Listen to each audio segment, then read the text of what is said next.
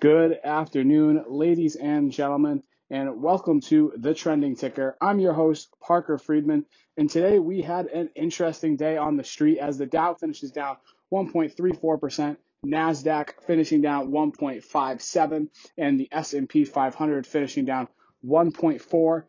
To start the day off, we had a pretty good day. You know, we were we were finishing a little higher, a little greener, but then it came out that President Trump has told his administration to officially cease having COVID negotiations with Secretary of State Nancy Pelosi and the rest of the Democratic Party.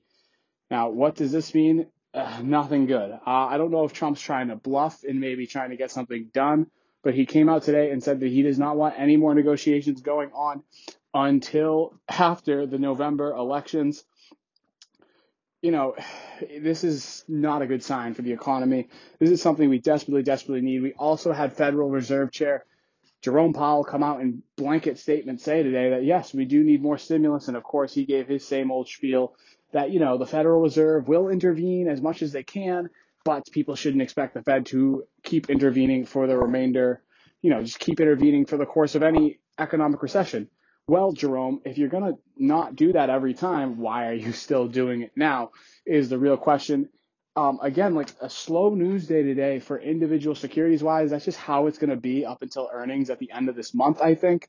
You know, not a lot of big news anywhere, just mainly huge, huge political news. Obviously, we're gearing up towards the election, so that's just going to kind of trump everything else. But, you know, it's just not good that we're not going to get a stimulus deal. I, I just, it's not it's not ideal. Uh, you know, I'm, I'm interested to see the employment numbers come out.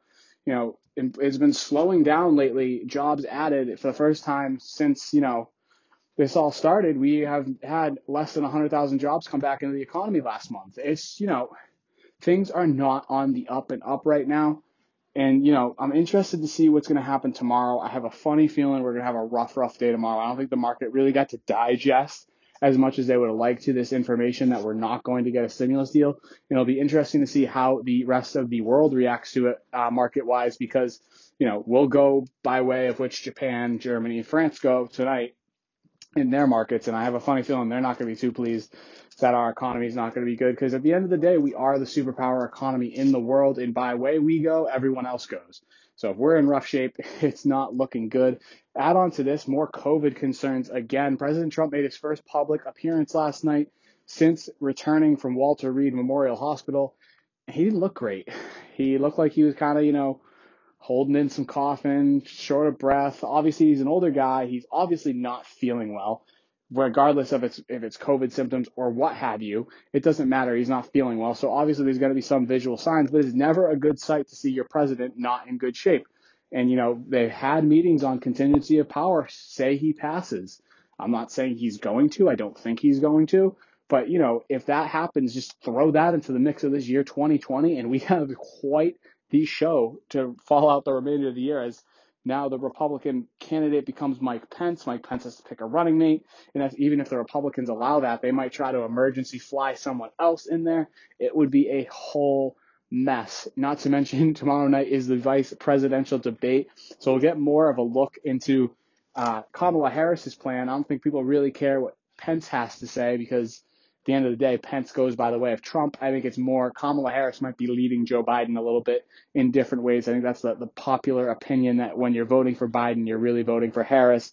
So I think people will be paying attention a lot to what she has to say about her policies. We've already talked about on this podcast before her, I'm going to call them anti Wall Street policies because I do believe they're anti Wall Street, where she wants to tax every trade you make. She wants to raise the capital gains tax which is just not good for everyday retail investors. If you're doing that for the big boys, I guess I wouldn't have too too much of a problem with it. But when I have to pay a 0.2% tax on every trade I make, that's a little ridiculous to me.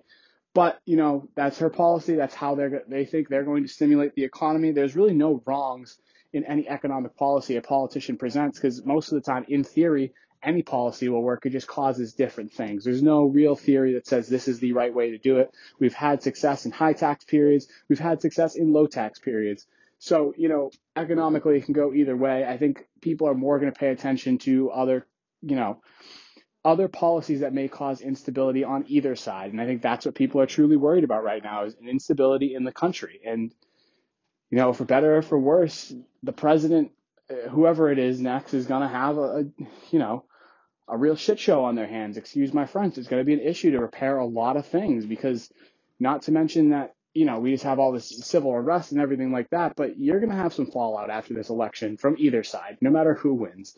It's not going to be an easy transition of power if Trump loses, and it's not going to be an easy retention of power if Trump wins. So it's going to be an interesting show to see what happens come November. We're eerily getting closer and closer to, you know, what could be a real, you know, candle, I, I don't know, candlestick that's going to set off a bomb. It really could. And I don't know if these markets are prepared for it. We're not too, too far off the all-time highs in the NASDAQ and the S&P.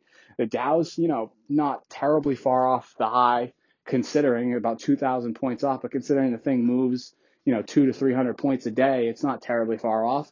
We're at these highs and, you know, it, it's a problem when we're really not even discussing, you know, specific company news today. I mean, Apple announced today that they are going to have a, an investor event on October 13th. We got a hurricane coming. I, and other than that, you know, I look down my news feed and there's really not much more talk about vaccines and, you know, White House staffers testing positive for COVID and, you know, senators. That's what our news cycle is right now.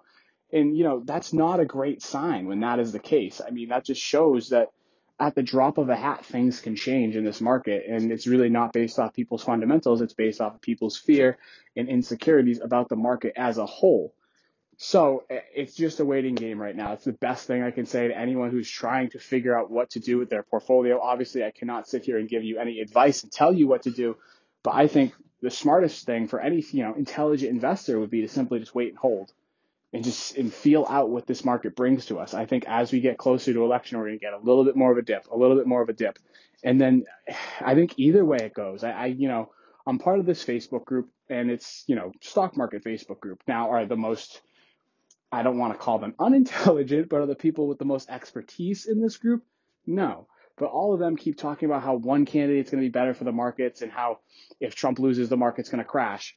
But if if Trump wins, the market's going to skyrocket up. No, I don't think that's how that's going to work. I'm sorry. It's going to crash either way because either way, you're going to have instability after the election because like I've said before, it's going to take a month to count these ballots. We are not going to know, I can guarantee, for minimally two weeks who our president, our next president is. And, you know, we're just going to have a lot of infighting in the political system and it's going to breed, breed instability in the country. And that's going to not be, it's going to upset the market. It's going to upset Mother Market. And she is not going to react well when we don't have a leader. So best advice is to wait and hold this thing out, wait and see what happens, feel it out, because this is, we're coming up on unprecedented times that we have never before seen in our political system and never before seen in our economic system. And only time will tell. We got employment numbers coming out these next couple days. We got housing starts coming out these next couple days. Hopefully some positive numbers that will show that this economy is trying to creep forward as best it can, but I am not too optimistic. Now, that's it for today. Make sure you follow me on Instagram, Parker underscore Friedman3, on Twitter at the Notorious PF3. In the bio of both of those is the link to YouTube. Check those videos out and please subscribe and give this podcast a rating. And as always, the statements made in this podcast are of my opinion and should not be used as investment advice. Go out and do your own due diligence before you buy or sell any stock. Do not buy or sell a security based on my opinion. But as always, guys, until tomorrow, stay safe and stay investing.